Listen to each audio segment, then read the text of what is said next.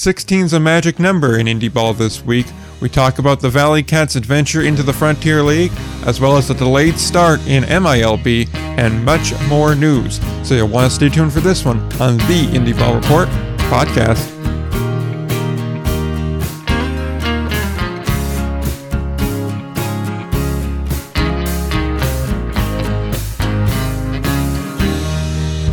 We are back again this week, and obviously, uh, given the news of the recent few days, we actually have stuff to talk about this week, which is always a lovely turn of events, isn't it?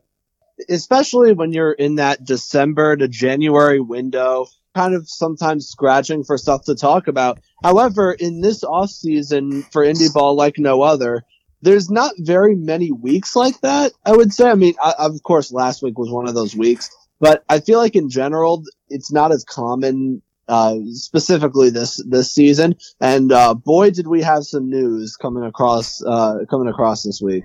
Yeah. That's the one thing that is undeniably a positive, at least from our perspective of this whole MILB reduction or whatever you want to call it, is that there's so much news just going around and there's just the possibility of so many stories and so many things to talk about that we never really have a dull week anymore, which is obviously great because I really don't want to go back to doing, uh, you know, radio deals and the like here. But uh, I suppose we should kind of give you a preview of what we are going to discuss today. We're obviously going to touch on the directly independent league baseball things first, and then there is uh, some news coming out of MILB, which is that they're going to have their spring training delayed, which most likely means that they're going to have their season delayed, which means that could affect the indie ball season, but that comes towards the end of the show.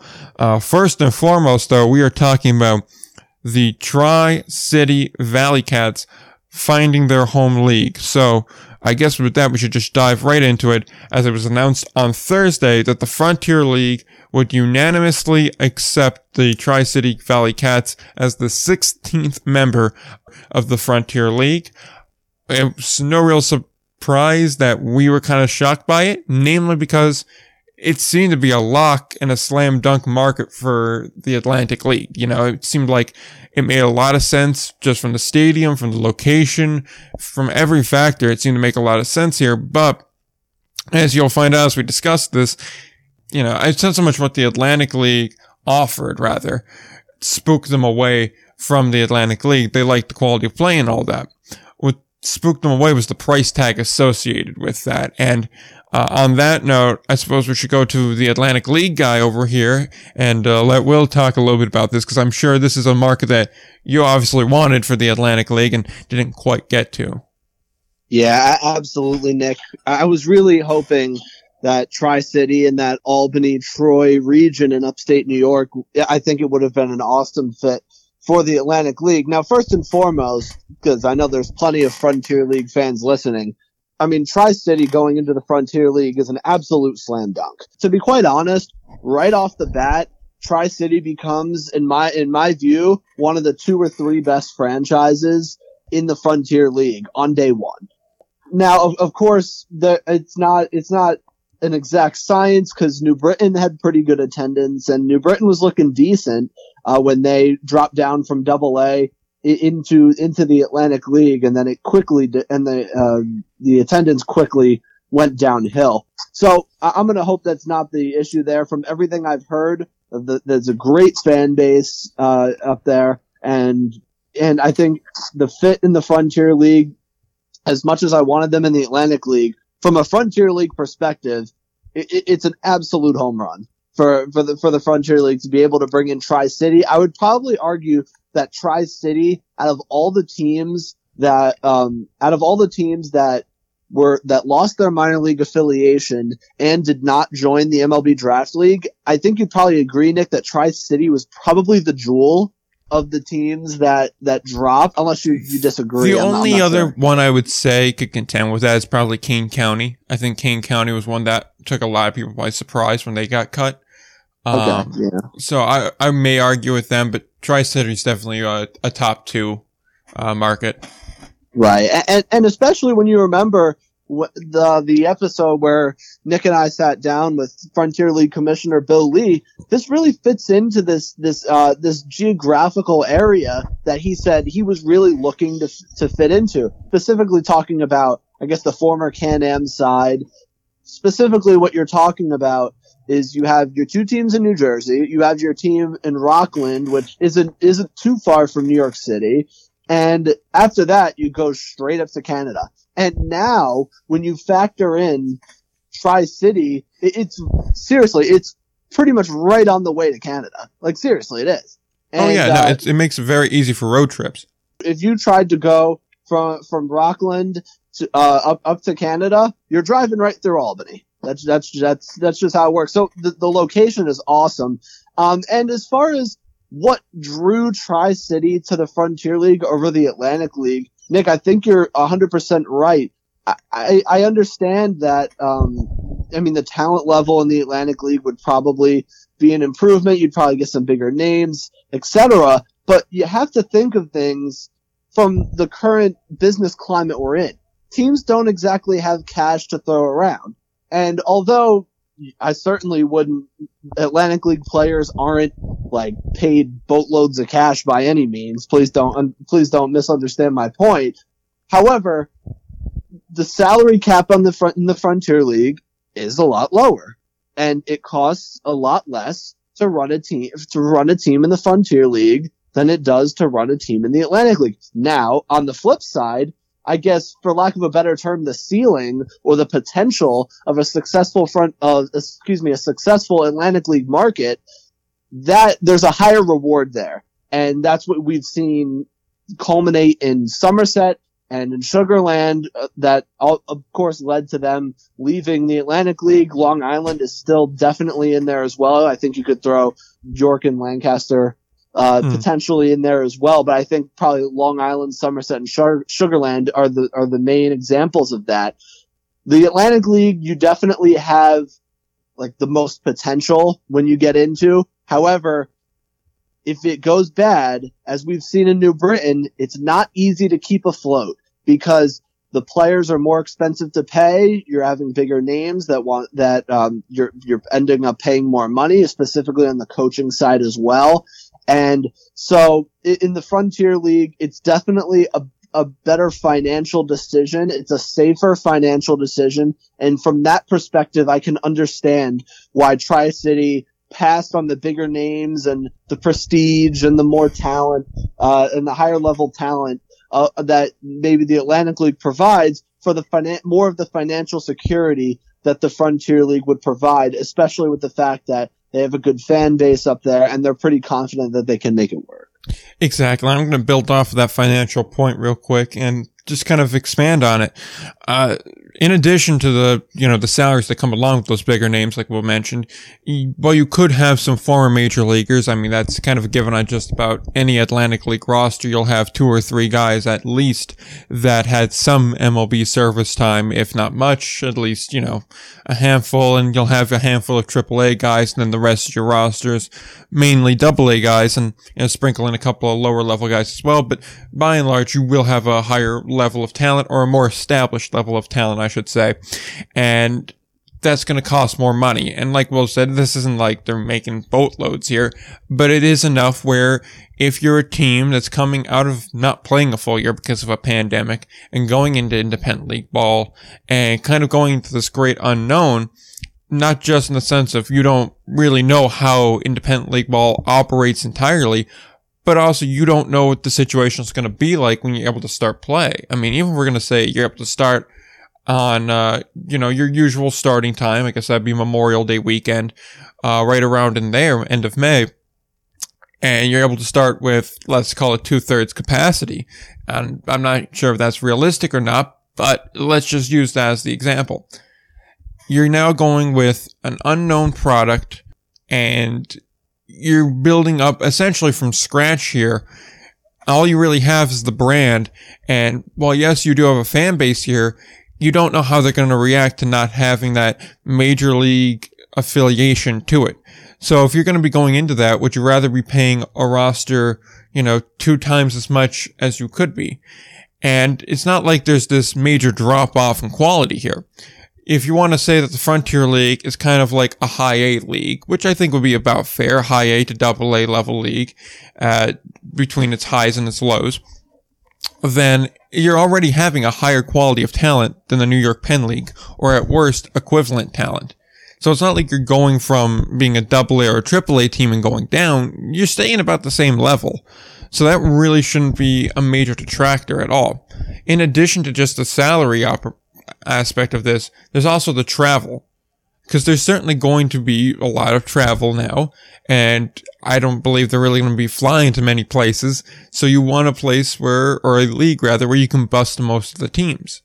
And if you're going to be busing from Albany, you'd rather be busing to like, you know, northern New Jersey, the just over the line of New Jersey into New York and where Rockland is.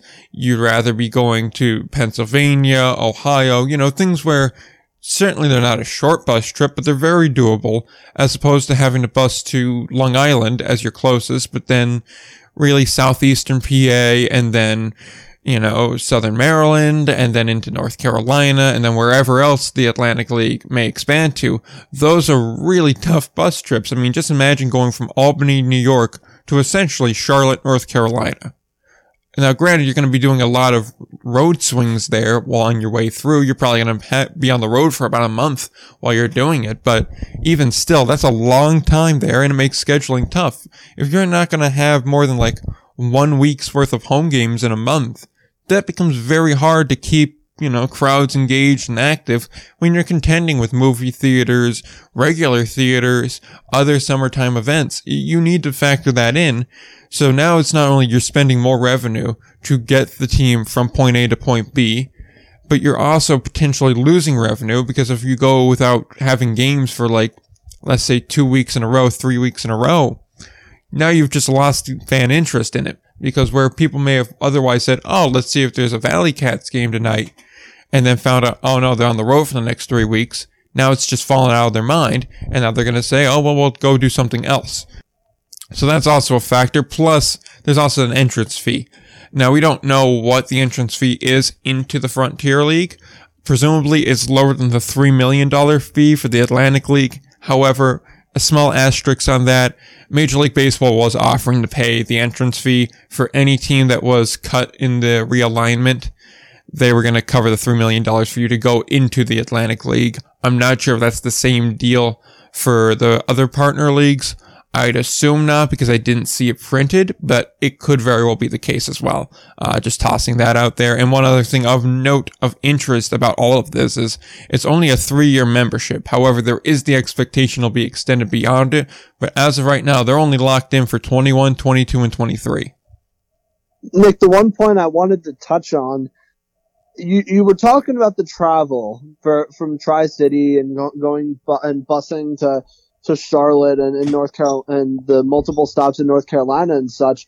But couldn't you make that same argument when you when they're taking the bus trips out to the Frontier Division, like during during the Frontier League season?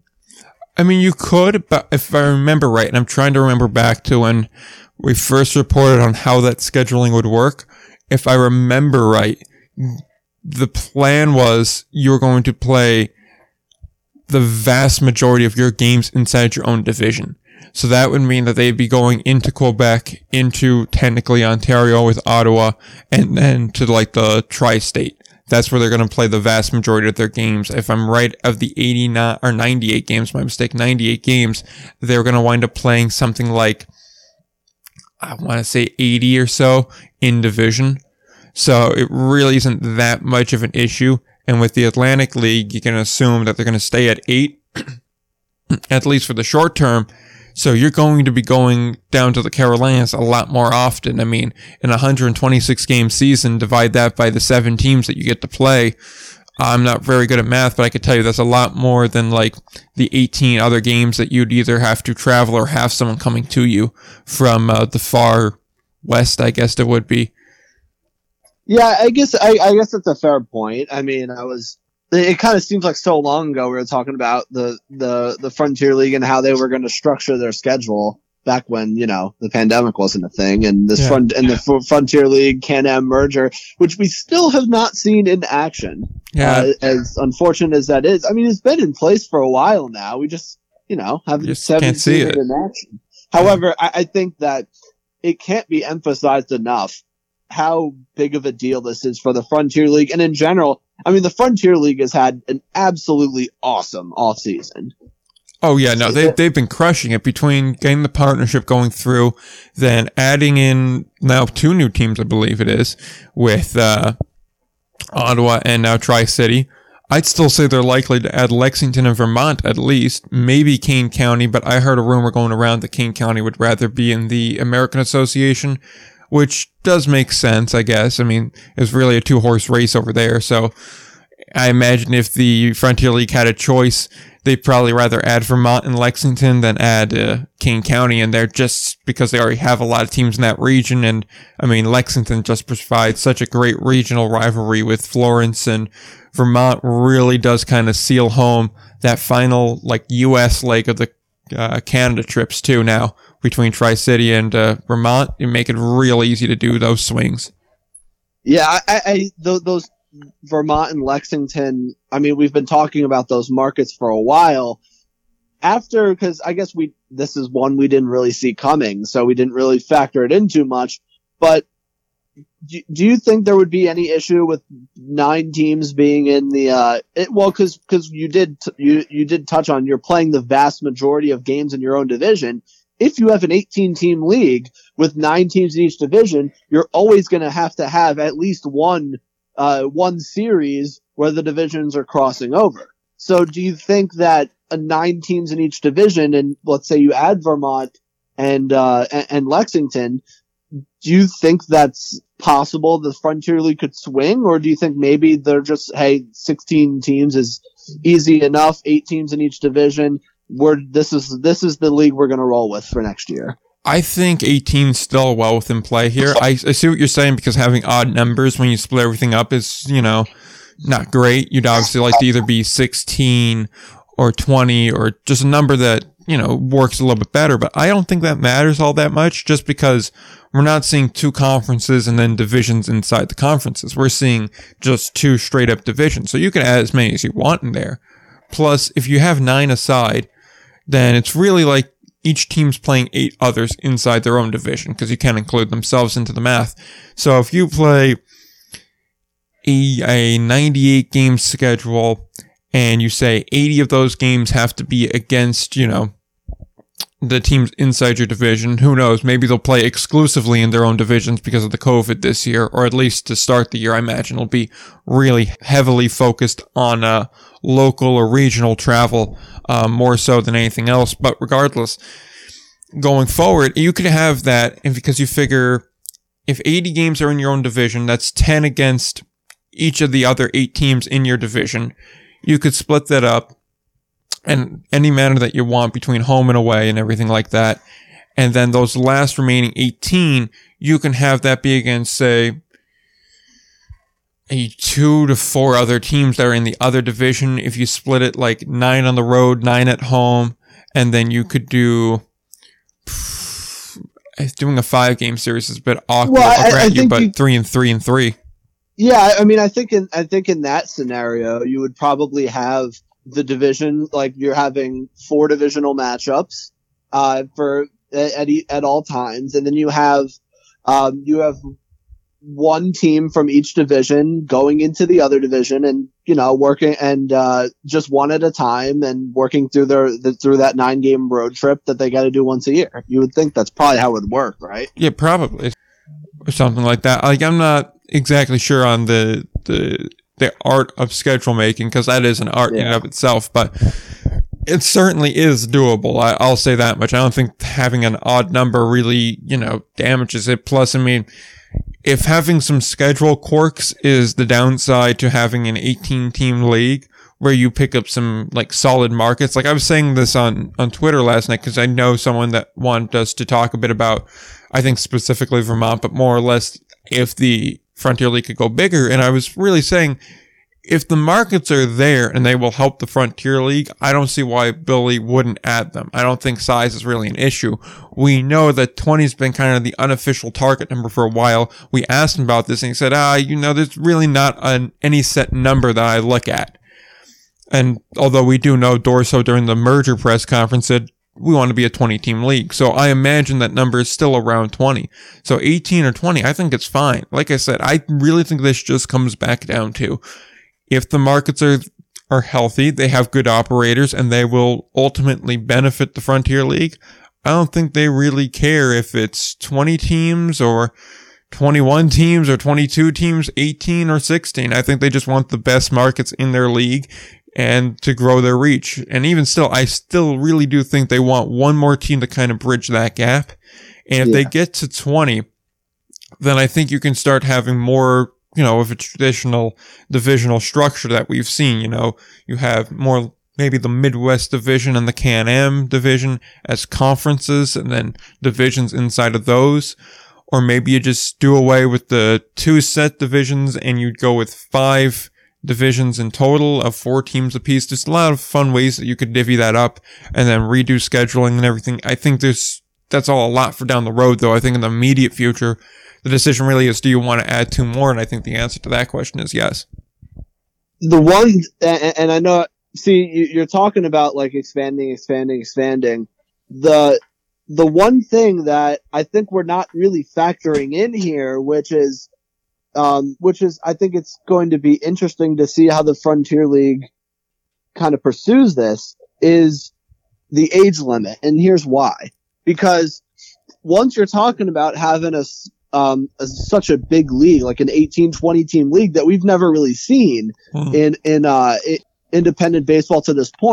And if you're assuming that you have your age limit of 27, we're still kind of factoring in the, uh, the like the you're kind of grandfathering in still those those teams from the Can-Am where maybe you have three guys or I know it was four guys yeah. in the the supposed 2020 season I I wonder if they're if the goal was to kind of phase it out and then eventually long term you're back to that 27 year old age limit.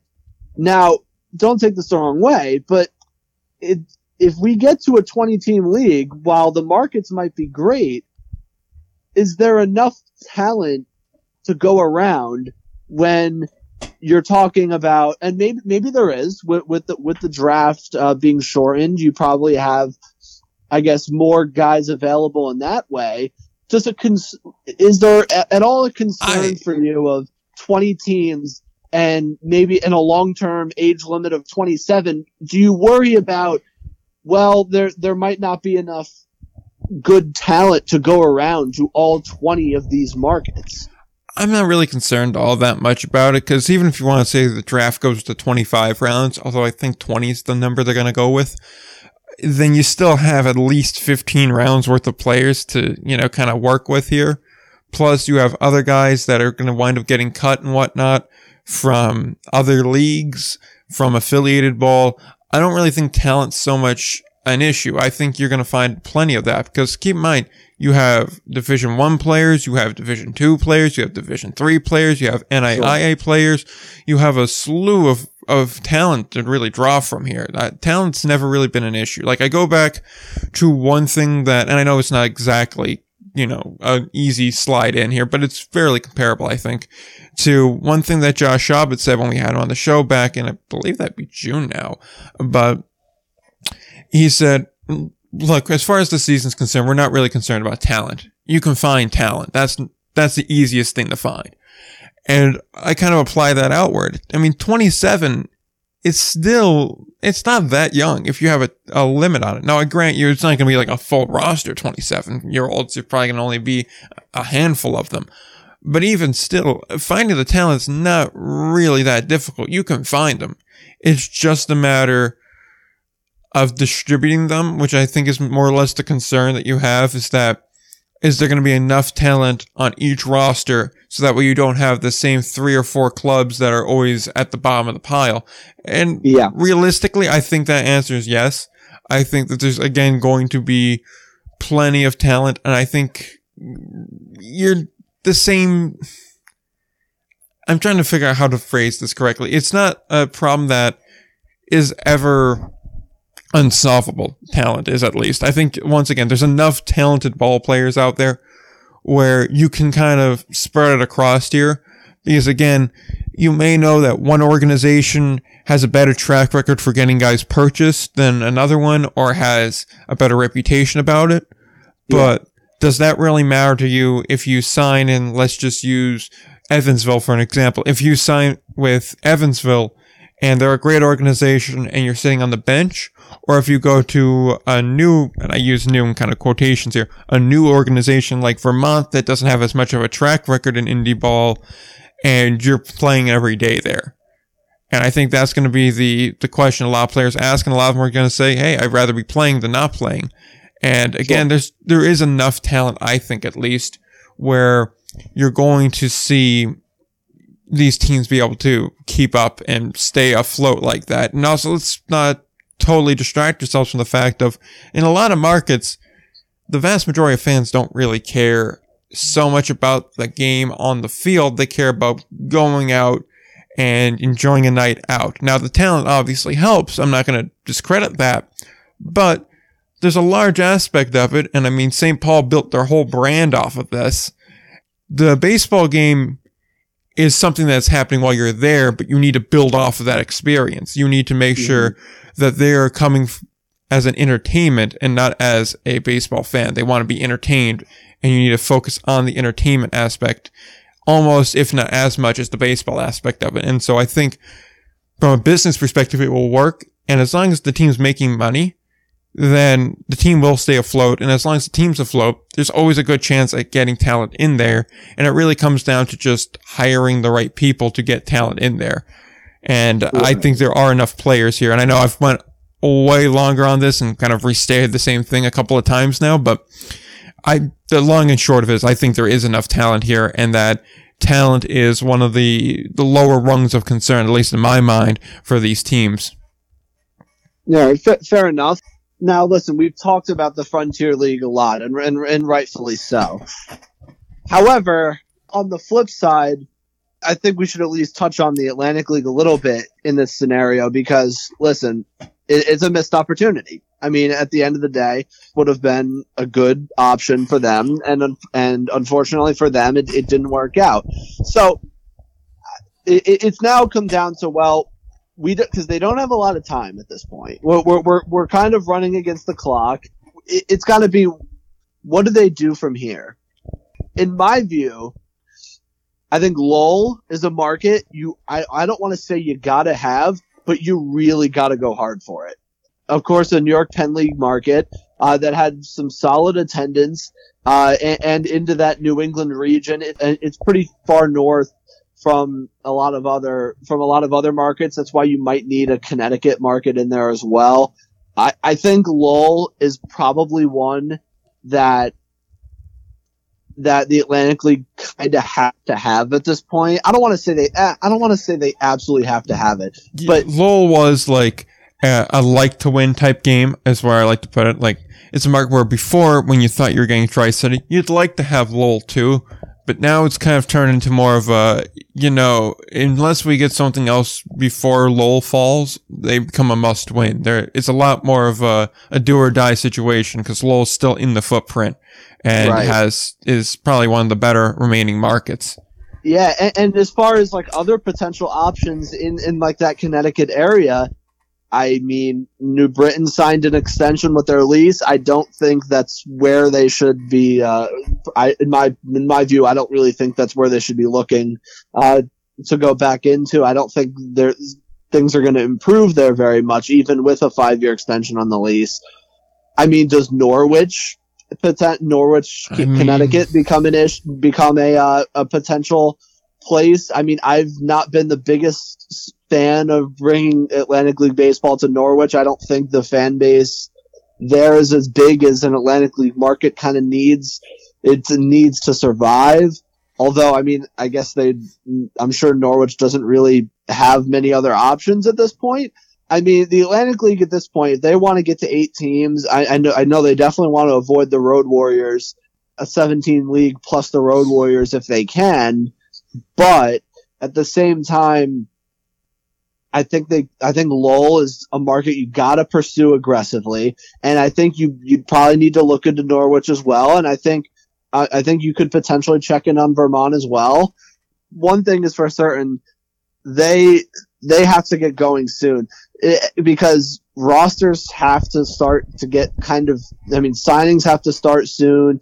I mean, we still don't know what's going to happen with the former Patriots and Skeeters players. If you want to draw parallels to uh, to the beginning of last year, uh, of the beginning of 2020, pre-pandemic, the first signing uh, of the year in the Atlantic League was the Ducks sign- re-signing Deibinson Romero, and that was on January 7th, which is which was yesterday, uh, pre before this recording. You guys will hear this on Saturday, so it was Thursday. So there's not a lot of time, and I really think the Atlantic League at this point has got to aggressively pursue bringing in Lowell and potentially looking at other options such as Norwich, maybe Vermont, or I mean, or maybe I'm not sure if you have any other markets in mind, but the uh, there the ones the the situation that was once there where you had lots of options to pick and choose, I'm not sure they can pick and choose very much anymore. Yeah, like I know I, I was speaking to someone and they were saying it seems near certain that they will have eight teams going into this year and that there's still a, a shot, an outside one at getting to 10 in 2021. I don't see how 10 is going to really be possible unless you're kind of just jamming things in there. I do think they still will get to eight. I mean, you have six solid teams as it is now, so you just need to find two to get to eight.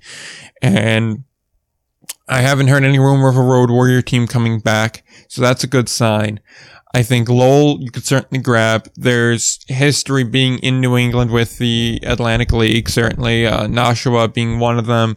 Uh, a couple other markets as well. Brockton was a team up there for a little bit too, so there is history there. There, granted, it's been a while since you had a team up in New England, so you definitely don't have much brand familiarity up there, but you can still make it work certainly. Plus, getting the Lowell into the Atlantic League should be fairly easy, seeing as the major leagues will cover uh, the $3 million entrance fee, and there seemed to be a fan base there. Obviously, they like looking towards the south too, so I don't want to rule out, like, say, a Jackson, Tennessee yet, uh, although I don't really know what the condition of that ballpark is, so maybe that alone will rule them out.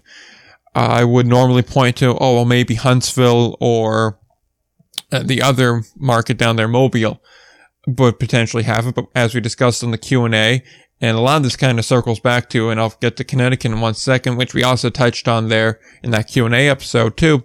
There's still a lease that's in place with a guy that doesn't seem to be entirely ready to open it up for a professional team Mobile. And Huntsville's been kind of vacant for a handful of years now, so it would take time to get that stadium back up and running, and you're going to try and bring back and revive a baseball team that's been gone for nearing a half a decade, if not already a half a decade away. In the middle of a pandemic, that doesn't seem like exactly the best business decision, but I suppose it's doable. Um, regardless, they do seem to be kind of short on markets. I will grant you that. I think they really need to start to figure out what their end game here is. I think you can go into 2021 with eight teams still. I think you could probably say, Lowell, you can add. There's probably some market that we're not even thinking about that they'll add, uh, which sounds like a cop out answer, but it, it probably is the case. I mean, how many of us had Gastonia pegged before we found out they're building a stadium? And then even before that, how many had High Point, North Carolina pegged before they started building a ballpark? Yeah, not not many people. Exactly. Many people. And then when Sugar Land built the ballpark, how many people thought, oh, the Atlantic League will go to Texas? So, I mean, it certainly is. Uh, they're not afraid to go off the map, let's say. So who knows where they go from there? But who knows? Maybe even Atlantic City's back on the table. They technically have a ballpark that's sitting oh, dormant. Here right we now. go. Here you we hate go Atlantic City. Atlantic City talk.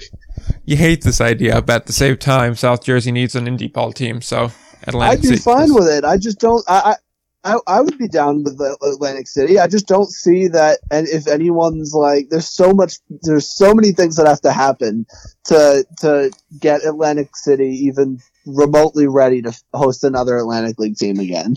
I'm just saying, maybe. I'm not saying it'll happen. I'm just saying it is technically something that's still on the table, even if it's on the edge of the table.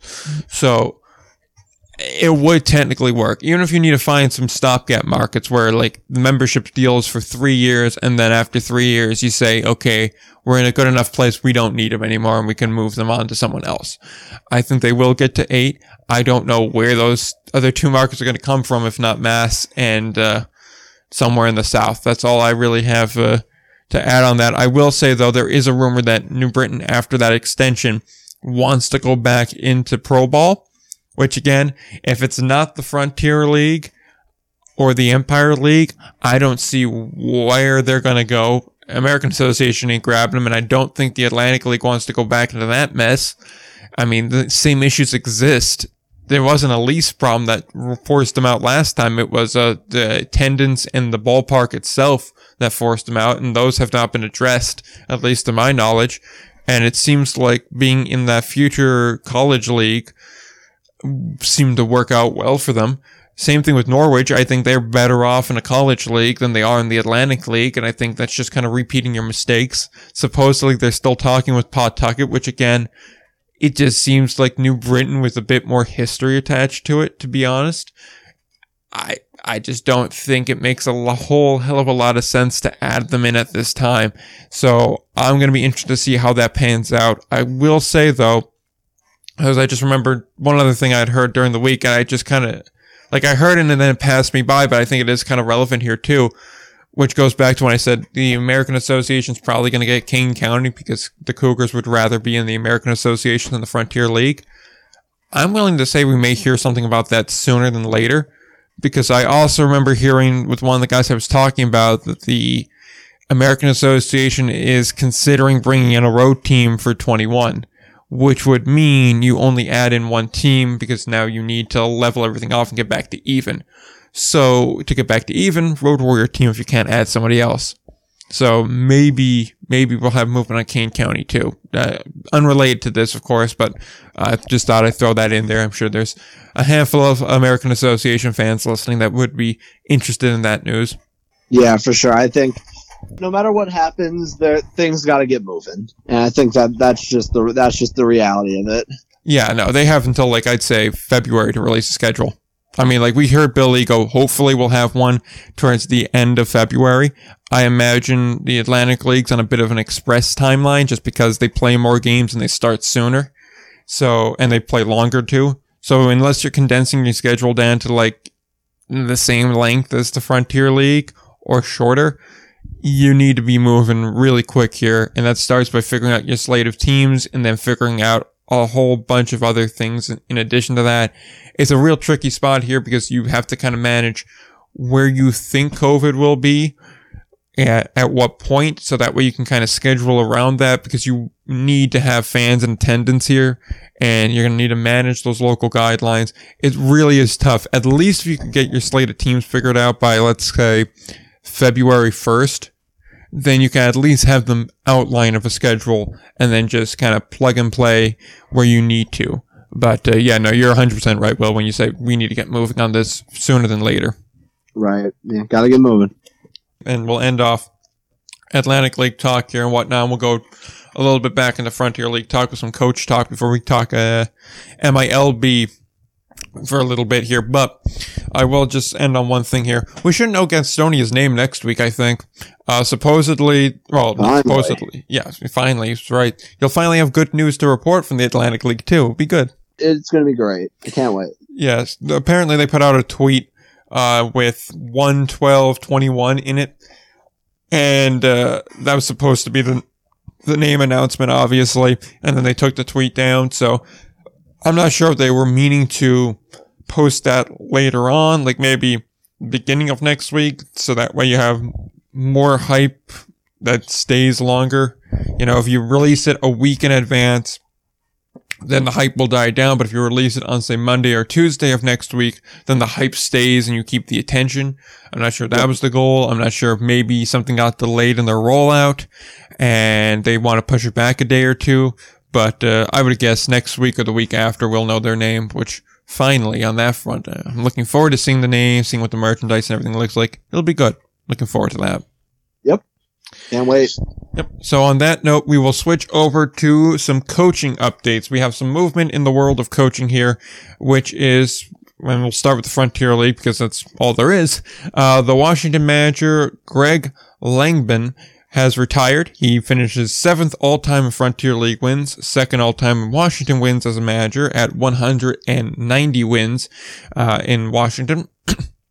and Tom Vaith, the former Winnipeg hitting coach, will take the helm. He'll bring in his, uh, I guess, bring in the former player Alex Boshers. He just retired this offseason. He pitched with Sioux Falls over uh, the 2020 season. He's been around in the general indie ball circuit for about six years now. A talented pitcher, but I guess he said, you know, it's not going anywhere. It's time to make the switch over into coaching. So Boshers will serve as the pitching coach in Washington. Uh, a little bit more on Vaith though. He spent 17 years in Winnipeg and almost got named manager of Cleburne in the 18-19 offseason, I guess it would be. Uh, so it would have been the manager going into the 19th season. Uh, so he's clearly been around. He's coached for a while. He knows the American Association very well. This will probably, I'd imagine, baseball knowledge is pretty transferable, manage to go over with him into Washington. And it will be very interesting to see what Washington looks like this year. They clearly have guys with experience and, well, I guess not total experience in the case of Boshers, but they have a nice mix here going in. So I'm curious to see what the wild things look like in 21. Yeah, I, I think this this seems like an excellent hire, and really, it, it's funny because you you look at specifically, I think more in like the NFL world, you really look for assistants and other top teams to then take the reins of their own team. This is kind of a good good example of that. I mean, there there's not many there's not many better and more successful uh, independent league franchises, obviously they had a disappointing year this year with the Winnipeg Goldeyes, but hey, it was it was 60 games. Uh, but I mean, it, the, Winnipeg Goldeyes have been have been consistently good for a while now. Uh, and it seems like th- that's I really like the route that Washington is taking here, bringing in uh, Vaith, who was the hitting coach for for a long time for Winnipeg. Uh, obviously learned on, under one of the best as well. So I, I, think that even though you're going from the American Association to the Frontier League, I think you could potentially bring some of those younger. He he knows some of those younger American Association guys maybe didn't have as much success in the American Association, but knows that they have more potential and you could bring them into the Frontier League with the Washington Wild things. So to be honest with you, I, th- I really think it was a very good hire and I'm interested to see how, how it works out. Yeah, no, I think it was very, very cool hire as well. And then in addition to that too, you mentioned maybe he could bring in some guys that didn't quite pan out in the American Association over to the Frontier League. If you're around for 17 years, you make a lot of contacts around indie ball. For sure. So he definitely has contacts here. So perhaps when guys don't pan out in the American Association, maybe he gets that report first, or at least coming out of Winnipeg. And if they're eligible to play in the Frontier League, perhaps he's able to snatch a gem before anyone else can. So it's going to be very interesting to see how that plays out. Uh, last bit of coaching news before we move on to MILB. Cam Roth, you might remember him. He was the manager of Lake Erie, won 197 games over his time as uh, the manager of the Crushers and manager of the year in 2019. Uh, he will now return to the Frontier League as the pitching coach for Gateway. Obviously, Steve Brook held this position, or a tent, I guess he did hold it in 2020, although he never really had to do much with it, seeing as he didn't play. But when Steve wound up going to Ottawa, that position became vacant. So Cam Roth will move into it. Uh, if you're wondering why he, you know, he is seemingly taking a downgrade, that's because he was with the Tigers organization in 2020, and I guess that didn't quite work out. But he is a talented manager, I will say that much. And uh, he looks to definitely add a lot of depth to that gateway coaching staff. Yeah, yeah. I, I mean, to me, obviously, it, it, it's a it's a terrific hire by Gateway. I mean, bringing in a guy with who's as good of a, a coach or manager as, as Cam Roth is. I mean, that's that's a huge win for them, specifically on the pitching side. I mean, the Crusher the Crushers were a terrific pitching team back in 2019, and he also won Man- Frontier League Manager of the Year in 2019. So th- he, I don't view this as a long term move for him. I mean, we, we talked about the Tigers move, although I am a little surprised that with so many new teams coming into the either the Frontier League or eventually into the Atlantic League and whatnot, I'm surprised he didn't get or or at least didn't wait to see maybe if he could have gotten the Tri City job. You know, uh, I because I I, th- I think that could have been that would have been a good hire for them as well. So I, am a little I'm a little curious as to why he kind of jumped uh, in at being the pitching coach for Gateway when there were more opportunities that were potentially opening up. Uh, I think Tri City being being the one that we obviously definitely know is open up is has opened up at this point. So I mean, it's a great hire by Gateway. I, I I'm a little I'm a little surprised that he didn't wait to maybe see if he could try and get the Tri City job, but maybe that's just me. I think under normal circumstances, yeah, he probably would have. But given that 2020, you know, there really wasn't baseball played. I'm not sure how well that the minor league staffs were paid. I'm not sure they got paid their full salaries or not. I'm not sure it was, you know, how that was handled. So if it wasn't, you know, fully paid out, then it may just be a financial situation where it's like, look, I didn't have as much revenue as I expected in 2020. So I need to kind of, you know, say one in hand is worth two in the bush. I know I'll have a job in Gateway and before they fill that position, let me jump on that. I could always, you know, find a manager job elsewhere. Uh, so I agree with you. It's not going to be a long term thing, but I think it was more or less uh, one in the hand is worth two in the bush type situation here, where it became all right. Let me secure a job for 2021, and then we can look towards the future from there. I mean, in all of indie ball, that's going to be so vast uh, now with the addition of all these new teams that will be coming in and Tri-City obviously and hopefully Vermont, Lexington, Kane County, you know, the whole shtick of them. Uh, regardless of the league they wind up in, not all these managers are going to work out. In, in addition to the ones that already exist, there's going to be guys that are going to retire. There's going to be guys that are going to leave for other positions. There's going to be guys that wind up going to affiliated ball. There's going to be guys that wind up retiring. There's going to be guys that go to go on to do other things with their lives. So there's going to be openings. And that's the one guarantee across sports. It doesn't really matter when or what happened, but there will always be openings and opportunities. So I imagine it's just, you know, let's get our feet again. Let's secure some revenue for at least the summer months or at least 21. And then we can look towards 22 when that happens. I think it's kind of the deal here. Yeah, I, I, I could definitely see that. Um, uh, especially that that payroll aspect you mentioned. So that, that could that could have definitely been a possibility. But I, don't view Cam Roth as being the uh, long term pitching coach for the gate for Gateway. That's just that's just how I view it. Yeah, no, I agree with you on that front. I don't think this is a, a permanent solution here. I mean, same thing with Steve Brook when they hired him. He was a great hire, and I think it was kind of a mutual understanding of look, if I get an offer to manager job, I'm going to take it. So I just want you to know that going in. And I think it's the same deal here. And if you're Gateway, why wouldn't you be fine with that? I mean, you had to have an amazing staff for at least one year. And it's quite clear now they don't have a problem replacing these positions. Yeah. Yeah. You're, you're right.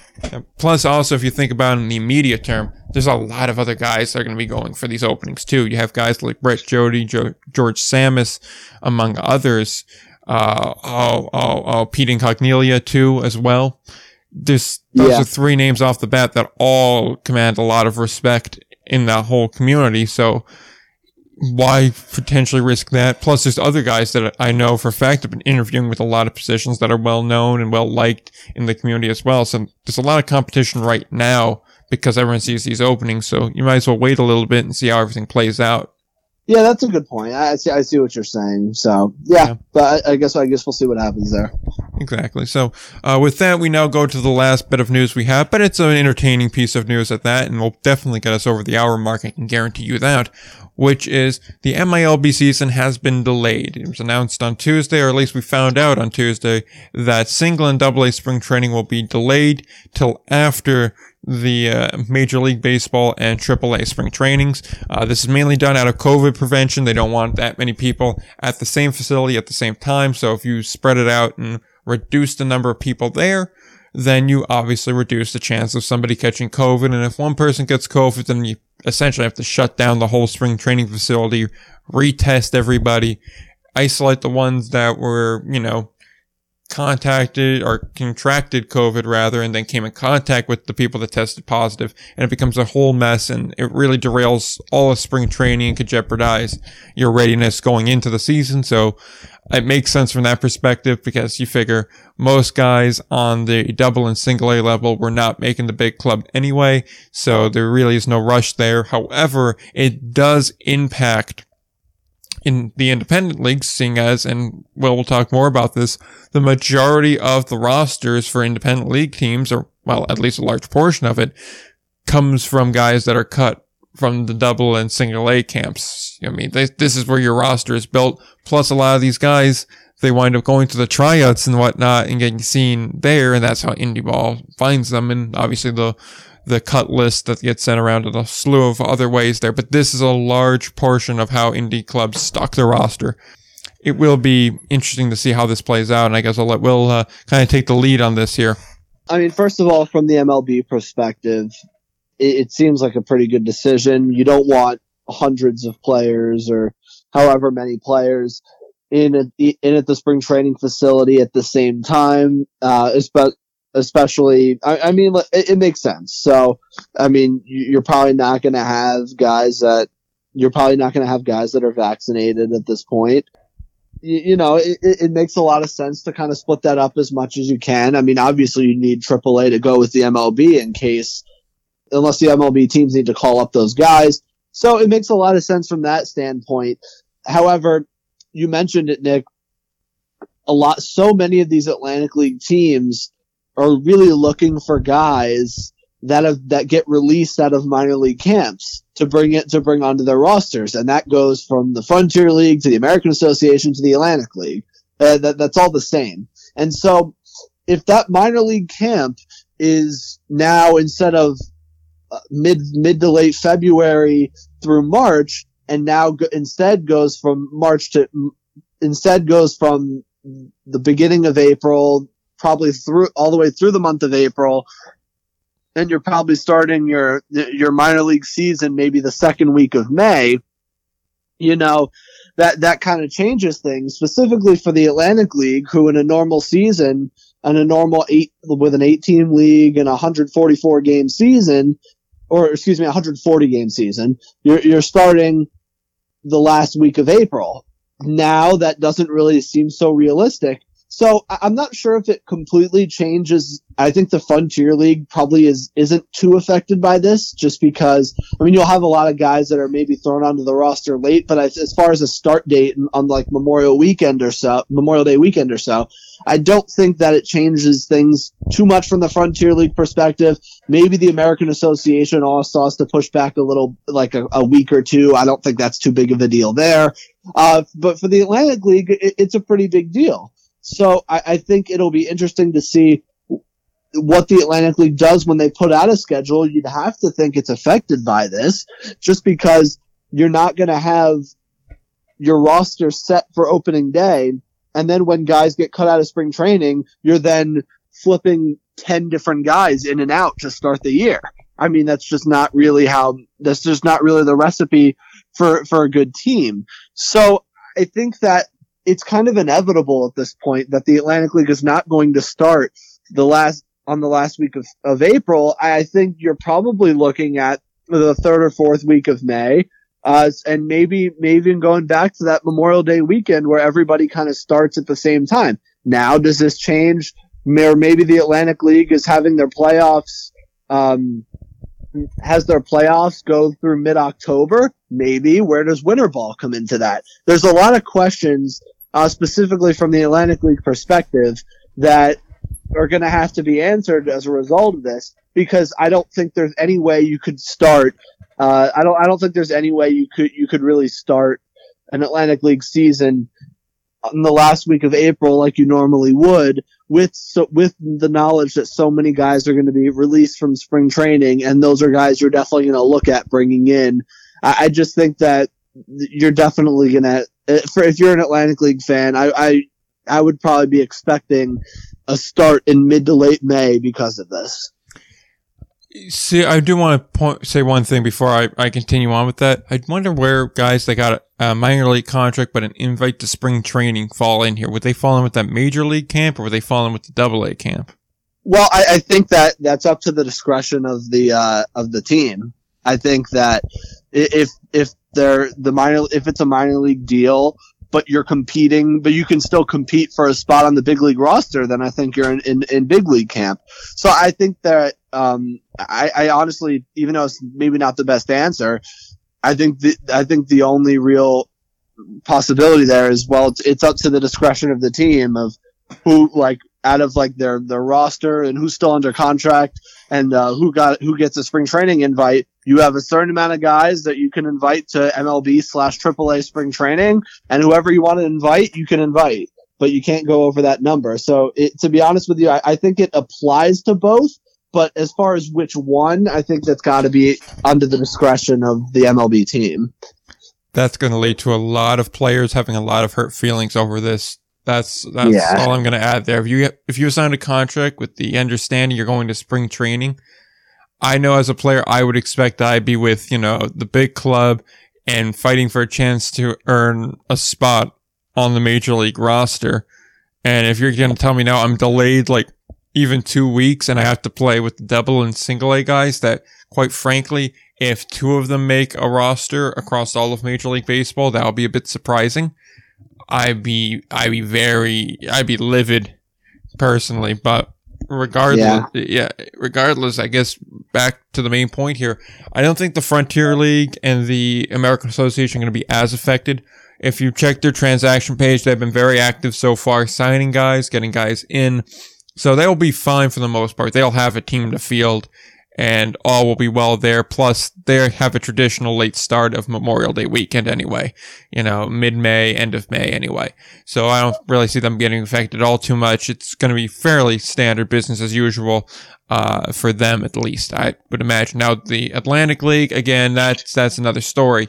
Uh, this is, they haven't done anything transaction wise yet. Uh, if you want to look at the transaction page, I think since October, there's may have been five or six, if that. Um, and then the, even those were just like the kind of, for lack of a better term, loans to American Association teams that are now being returned, that their rights are being returned to the Atlantic League club. Trust me, I wish there were transactions. I'd be, I'd be all over posting those transactions. Oh yeah, they're just housekeeping at this point there's been none. yeah, it's just housekeeping moves, but yeah, yeah. So it, their rosters are traditionally built towards the end. I I remember this too because every year we do the preview show for the leagues and everything, and the Atlantic League is traditionally the one that waits for forever to finalize the roster, like the day before opening day. So I am at the last minute trying to look over stats for every player on each team and throw together a video or a podcast or something going through each of them and then throwing it out there only for it to be going out of style and out of date within a week, which obviously is uh, disheartening to see. But uh, regardless, enough of my complaining. The point here is they're going to be affected by this, but I wonder how much that this actually affects them. Uh, let me explain. Were we realistically expecting to start on time anyway before this? With a schedule not out yet, without a team list yet, without really anything you need yet in place. I Probably not now. Yeah, exactly. So if they were going to be delayed from that end of uh, end of April start anyway, and go to let's say mid May anyway, does this? How much does this really affect them? To be honest, like if you assume we're not going to have a schedule till end of like mid February, beginning of February, then like it, it really doesn't affect much here because they're already going to have to cut games in the beginning. Now, the point that you raised is very interesting is about winter ball because I don't think a lot of these guys are willing to uh, stick around the Atlantic League if it means missing their winter ball or not being able to play winter ball. I think they'll be more than happy to, to, you know, cut the last month of the Atlantic League season by whatever means possible. But I will say this much. I think the Atlantic League's going to have to eat this one. I don't think they can go deep into October. I think they're going to have to keep the usual like slate and cut it down to like 96 games. I don't see any way they're going to be able to avoid that. and they're going to be basically on the same plane as the American Association, the Frontier Leagues. Roughly the same amount of games, roughly the same starting point, roughly speaking. They'll go a little longer, about a month longer than them, so that's really where they're going to hope to make up revenue. But I, I don't see any way that they can realistically get 126 games in unless we have a team list and a schedule and they start signing guys and all of this gets moving by like a week from now. Well, we've been saying for a while that, well, things got to get moving and they, you know, they haven't really got moving. I think you're right. They, because player, and the last thing you want, trust me, the last thing you want is having to replace half your roster for the playoffs. I mean, yeah. that's, that's just not something that's going to happen. It's not feasible. So, so, I mean, yeah, I mean, if you're looking at, they might have to eat it with like a 110 game season or, or however many, unless this gets moving quickly. Um, I don't, yeah, I think you're right. I, I don't, I don't, I don't see, uh, I mean, uh, their normal 140 pro- definitely isn't a possibility. 126 is looking more unlikely by the day. Um, unless you kind of come to an understanding with with teams that hey, we're going to try and start in, at the end of April, first week of May anyway, and we'll worry about and we'll take a look at guys who are cut from spring training once it happens. I mean, that's a possibility. I mean, yeah, I mean, but then again, though, you still have an issue because I mean, at end of April, you have to assume COVID's still going to be a major issue, and if it's still a major issue, and you can't have that many fans in attendance in some areas, then you can't play. I mean, like that's something you also have to factor in too. I agree, but I, I don't. It, as, if the maximum capacity is fifty percent, I don't think that's that big of a deal because on most night, unlike I mean weekends, it'll hurt you a little bit, but I think Atlantic League teams have been able to survive for a while now, especially with certain teams that are um, that don't really even. I mean, you look at teams like Southern Maryland and and even some games with Lancaster and uh, High Point as well in their first year. I, I don't think a, a, if they're saying, well, you can't have uh, past 50% capacity, I don't know if it hurts them that much. I mean, fair enough, but the the main issue here is really coming down to can everybody, you know, host teams? Like, let's say it gets really bad in North Carolina and Gastonia and High Point can't host anybody. I know that's a really large stretch right now, especially seeing as every day we set a new high for deaths. But let's just say that they're in a position where they can't host anybody or they're limited to like 10% capacity. But meanwhile, the Pennsylvania teams, they can go up to 50. Long Island can go up to, let's say, uh, 30%. Southern Maryland can go to 40% and things like that. Do you just say, well, we're not, we're not going to use the North Carolina teams and they can rejoin whenever they're allowed to have fans in attendance? Because just financially speaking, if you could only have like 10 to 20%, I don't know if they can afford to play.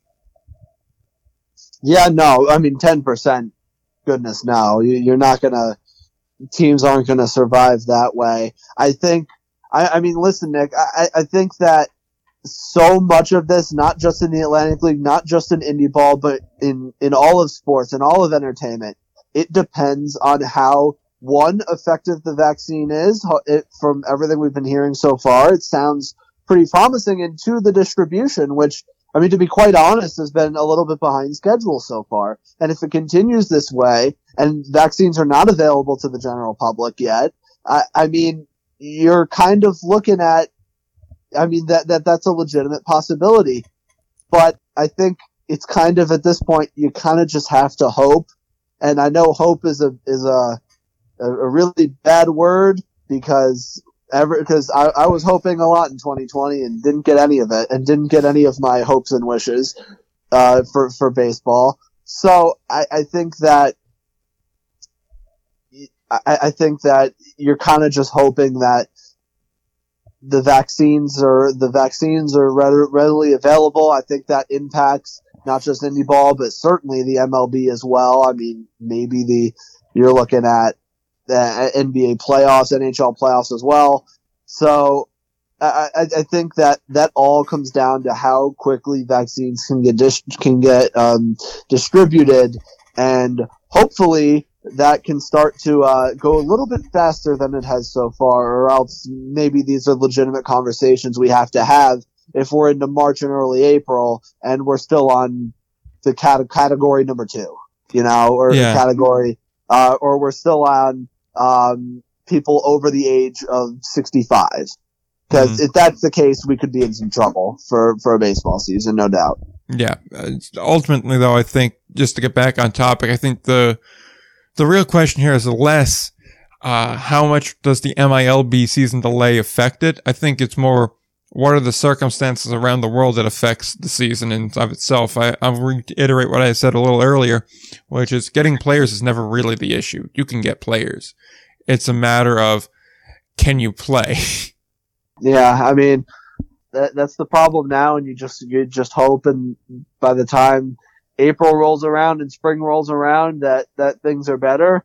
Uh, because I mean, you certainly know as well as I know, these indie ball teams cannot go two years without playing. They just can't. oh, It- absolutely and that, not. that that that's that's the reality. It it, it doesn't.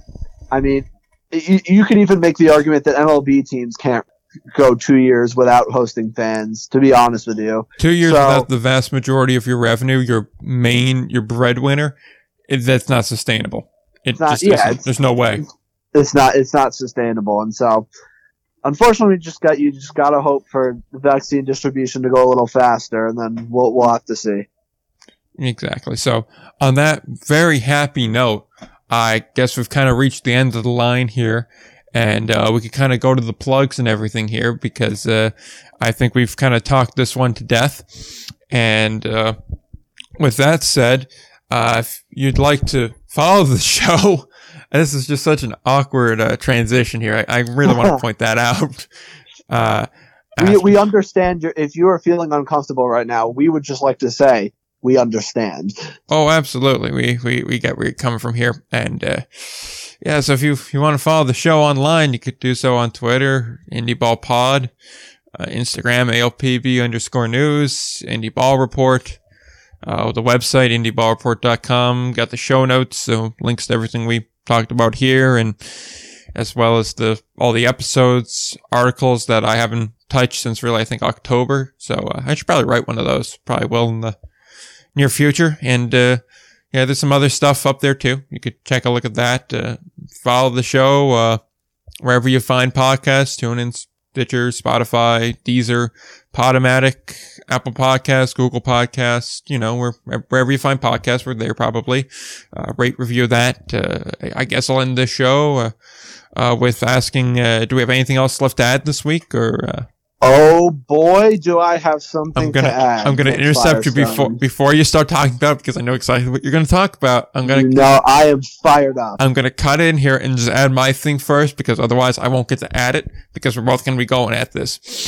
The NHL putting uh, ads on helmets, not a fan of that. Don't like it. That's the first step to putting ads on jerseys. though. That's the first step to putting ads on jerseys. I don't want it. I want it nowhere near the game. I don't care that I can't really see it. I don't care that it's minor. This is the first step and they will never go away. Once it's there, it will never, ever, ever go away. And this is the first step to putting an ad on the jersey, which is just wrong on so many levels. I, I have a I have a bigger problem with putting at, with with with uh, selling the naming rights of the divisions. That's that's bad too. Like I want to know if you win the East Division this year, does it be on your banner? Does it go 2021 season Metro East Division presented by Mass Mutual champion? like that is the corporate ad on the banner? better not. Like technically, they bought the rights to the division, like to sponsor the division this year. So I could see the case to be made, but uh, it would just be very awkward to see like hanging from the rafters of like one of these historic buildings, like like Madison Square Garden or the Boston Garden, part two, I guess it technically is, or the Yeah. Bell Center up in Montreal or whatever it may be. You just see hanging from the rafters. North Division champion, sponsored by Scotia. or like uh, what is it? Uh, Scots or what? I don't remember what it's. It- the Central Division was Discover, I know. Uh, the East, where like the Rangers and the Devils and all them are, that's Mass Mutual.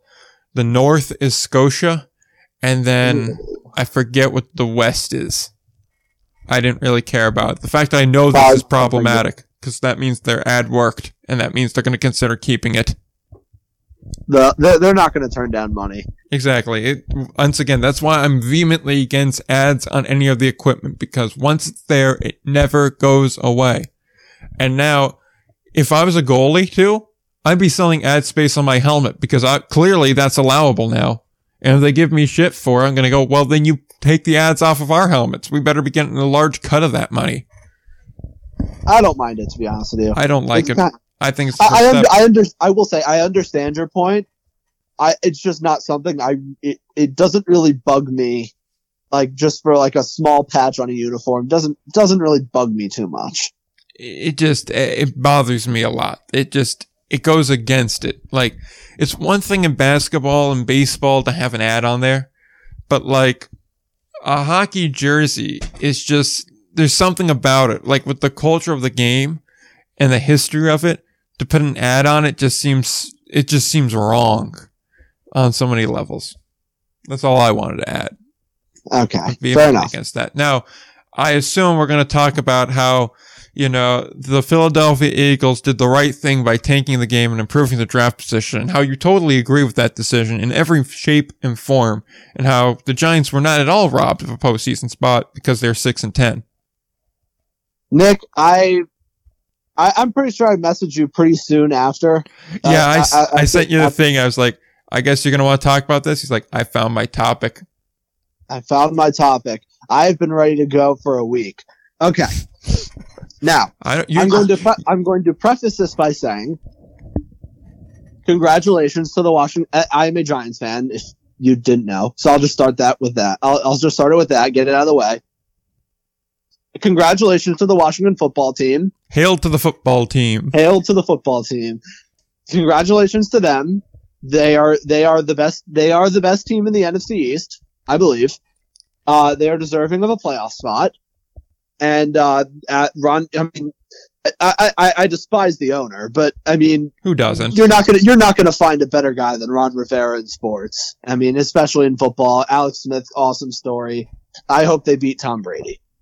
Now, I am not saying the Giants are deserve are somehow deserving of a playoff spot at six and ten. They are not.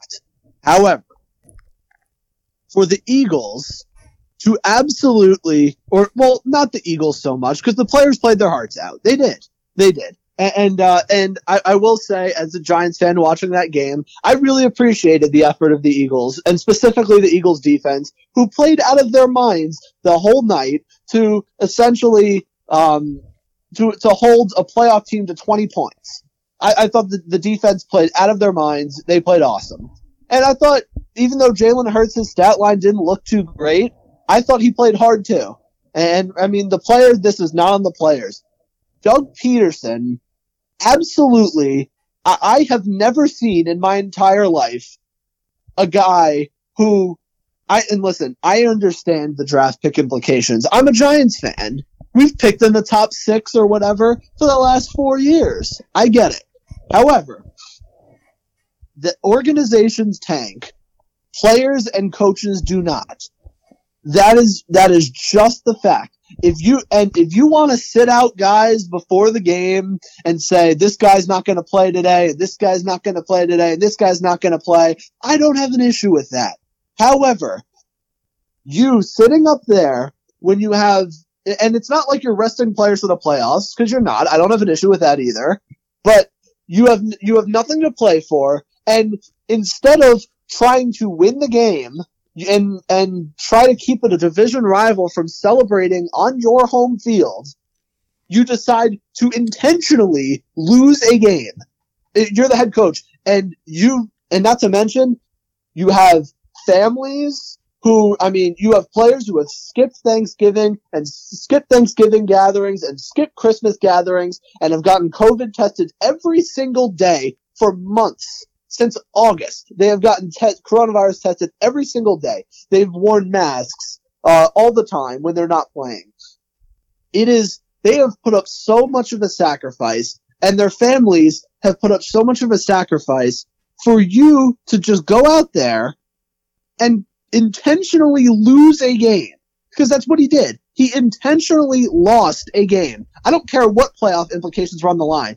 If you want to set out players prior to the game, I have no issue with that. However, in a three point game where players, especially in football, this, is, this isn't even so much like basketball and baseball or whatever. You can pitch somebody bad and whatnot. It's not the same because in football, you have to be you have to be emotionally charged up. You're trying to take somebody else's head off. It is a close game. There, I mean, emotions are flying. It's a, it, it, it's a really great football game. And you decide to pull the plug to get a, some sort of evaluation on your backup quarterback who quite frankly should not be in the NFL. You needed to put him into the fourth quarter of a three point game against Washington to know that he's bad? You have training camp for that, you buffoon. You have the preseason for that. You have all that time to evaluate your backup quarterback position, quote unquote, for next year. You do not see, need to see what Nate Sudfeld has to do. And you have the audacity to go up there at, in the press conference and say, we were, oh, I was coaching to win. You could not possibly tell me that putting Nate Sudfeld at quarterback over Jalen Hurts gave you the best opportunity to win. It's disrespectful to the players. It's disrespectful to your fans because, and, and while some of those, some Eagles fans were happy and I understand why you wanted to pick six instead of nine. I get it. But there are te- there are people who put invest money in you, and, and really, JJ Watt said it best. I mean, you have fans that still care about you, and it is an absolute embarrassment that, and I've never seen it before, that a coach in a close game just decided, no, we're going to lose. And it's sad because no matter what their records were, the Cowboys and the Giants played a, even though it was a messy game earlier in the day that was not particularly well played, they played all out in that early window to play for a chance to get to the playoffs in a in a game where they really and and they, at the end of the day they didn't have a chance. They didn't have a chance because the Eagle because Doug Pederson knew going into the game that he was going to intentionally lose the game no matter what the score was and no matter how well Jalen Hurts or his defense played. That's a shame. And it's really a shame because that's not what sports are about. And, and it, it's sickening that at the end of the day, sports has come down to not, I mean, sports is entertainment. Sports, of course, is competition. And at the end of the day, we're less about winning and teams would rather like have a winning season and miss the playoffs. They would instead, they would rather have a top draft pick. I mean, this has seriously become a, instead of being an average team, I, instead of that, let's just lose. And people don't understand that losing cultures exist. And now Doug Pederson's going to sit up there with his Eagles players next year and trying to fire them up and getting them to play hard. I mean, they, they shouldn't, they shouldn't respect that man once. And I really hope the Giants and Eagles play, even though it's not really about the Giants. But I really hope the Giants and Eagles play so the Giants can absolutely blast them in week one next year. That would be awesome. But it is such a shame that a coach, not players, and, not even general managers who I expect to tank and who tank all the time. I mean, Jacksonville, you, it's pretty obvious they the, their organization was trying to tank, but a coach in a middle of a game intentionally fixed and lost the game. I mean, that it's disgraceful. It, it is absolutely beyond me. I have never seen it before, and Doug Pederson should be ashamed of himself. That is the end of my rant. All I'm gonna say is I think the Jet fans really wish Doug Pederson was their head coach because they'd be taking Sam. Uh, they wouldn't be. Uh, they wouldn't be picking two. They'd be picking one right now. Uh, no, I'm sure they do, but the coaches are not supposed to be the ones trying to lose the game. All right. Well, I'm gonna I'm gonna retort to that because I have a pretty uh, opposite opinion of the whole thing. One, going into the game, Pederson said we want to get Sudfeld reps. I understand it's a close game, but it's a meaningless game. If I'm a coach at this point, to be quite honest, win or lose, I don't really care. Has no implication for me. I could care less. Two, uh, going into that game, my plan was to play the kid. I'm playing the kid. Three, culture and whatnot. I understand that. We've seen that across various sports uh, about that. But at the same time, uh, most of the guys that got an issue with it, they're on one year contracts. Uh, quite frankly, they weren't getting brought back anyway. It's clear the Eagles are making the decision that now is the time to tear down and rebuild. So you're going to be losing games anyway. And I don't really want to hear anything about the culture of the room. You're a 4 10 and 1 team coming into the day. There is no winning culture. You won four games. You barely eked out a tie against Joe Burrow and you still lost 10 games. And for some miracle, we're still in play in this division when in any other division, you would have been out of contention by probably about week 11, week 12. So winning culture, not winning culture, this may be the knife in the heart of it, but it didn't exist to begin. So I, that I just don't really care about. I understand where the criticism comes in about running a third string quarterback, because technically Sudfeld's not really a backup. Wentz is if you really want to get down to it, more of a backup or start or whatever the hell he really is. But Sudfeld's the definitive third man on the string there. But I get that. At the same time, though, if I'm Doug Pederson, I know that I have gotten assurances my job is safe. I'm going to do what I have to do to make the team better next year. And if that means I got to lose a game that means like nothing to me, then I absolutely will do it. I understand that it's not exactly great. I understand when you look at Kelce and when you look at Ertz, that's not exactly the way you want things to end, particularly with Ertz, because let's be honest, he's not coming back. He wasn't coming back anyway beforehand. It just doesn't make sense. You have his replacement already drafted who looks good. He's an older tight end. It makes all the sense in the world to just let him walk. I get it. Same time though, I don't really have a problem with it. I, it is what it is. Yeah, he tanked. So what? I guarantee you a lot more coaches do that than want to admit it through just little things here. No, Doug Pederson just went full mask off and said, yep, yeah, no, I'm tanking. I have no problem with it. And then when you say he has the audacity to say he tried to win in the press conference, he has to say that. He doesn't really have a choice. You're supposed to say, yeah, I tried to win. You can't go out there and say, I intentionally tried to lose. We all know what you were trying to do. We get it, but you just can't say that. Nick, here's what I would I, I would bring up this example from from from last season, right? The, the Giants were the Giants were what I think four and eleven going into week seventeen. They were playing the Eagles at home in, in the pouring rain. It, it, was I was there. It was a miserable game. Anyway, uh, so in that scenario, the Eagles won the NFC East with a win, and the Cowboys were one game back, and they needed a win against Washington and uh, and an Eagles loss to get into the playoffs. This is the equivalent because going into the fourth quarter of that Giants Eagles game, the score was 17 to 17. So it was a pretty similar situation. This is the equivalent of the Giants and Pat Shurmur pulling Daniel Jones out of the game to see what Alex Tanney could do. And they should have done it. The they should have done it. it. I will defend. This, this, is the equivalent of done it. No, you shouldn't have done they it. They absolutely should have. Because what did you gain by still losing that game? Nothing. What would you have gained by winning that game? Great. A coach that's on his way out the door builds a better culture for the next guy coming in. What the hell do I care about that? Moreover, again, if they I, I don't see what the problem here is. Again, like you improved the team's draft position, you improved for the future. A bit ago, you said teams either they want to be at the bottom or they want to be in the playoffs. They don't want to be average. Of course, you don't want to be average. The mushy middle is the god awful worst place to be. That's purgatory. when you make the playoffs and get bounced in the first round. Uh, no, from an organizational standpoint, I get that, but not from a coach and a player perspective. I didn't say the players weren't trying to tank. The players were going out there and doing what they, the best they could. Doug Pederson is part of that organizational structure, though. The coaches are part of that structure. Let's be clear on that. The people whose death warrants were already extent. signed were signed. This game is not changing any of that.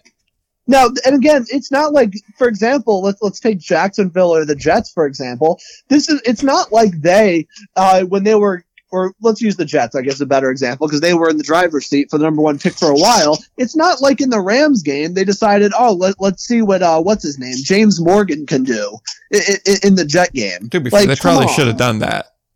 I mean, if they're not confident, they really Sam Darnold done that. like, if you're not confident the guy you have is going to be your guy going forward, and you've already seen plenty out of him, because at this point, I think we've already kind of seen plenty of uh, Sam Darnold, at least what he's going to do as a Jet. Then let's try some other options here.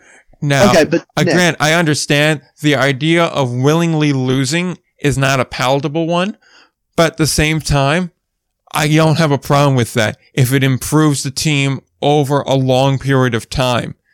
Nick, the, were the Eagles not evaluated? Did did the Eagles? I mean, it's not like the Eagles were were playing a guy, a quarterback who's definitely on his way out. You need to evaluate Jalen Hurts, and uh, and you're telling me, oh, we've seen enough of Jalen Hurts after three and a half games. I mean, who else is going to be your option? Are you going to waste more draft capital on it? Either way, you're I mean, going no, into the season with a quarterback. Wentz. They could potentially go back to Wentz. That They that ship sailed. He's demanded a trade out of town. He does not want to be there. Eagle fans are on the verge of chasing him over the bridge. So uh, Wentz is no longer an option. That that ship has long since sailed. I don't, I don't know if that's the case because because there's no team that's going to trade for him with that And they're going to contract. be And- eating that contract when they wind up cutting him. well, if you cut him, you're still paying. There's still a cap hit of 29 million over the next two years. I mean, is it better than just having a dude that's extremely unhappy and can't play football very well there, eating up more of your cap?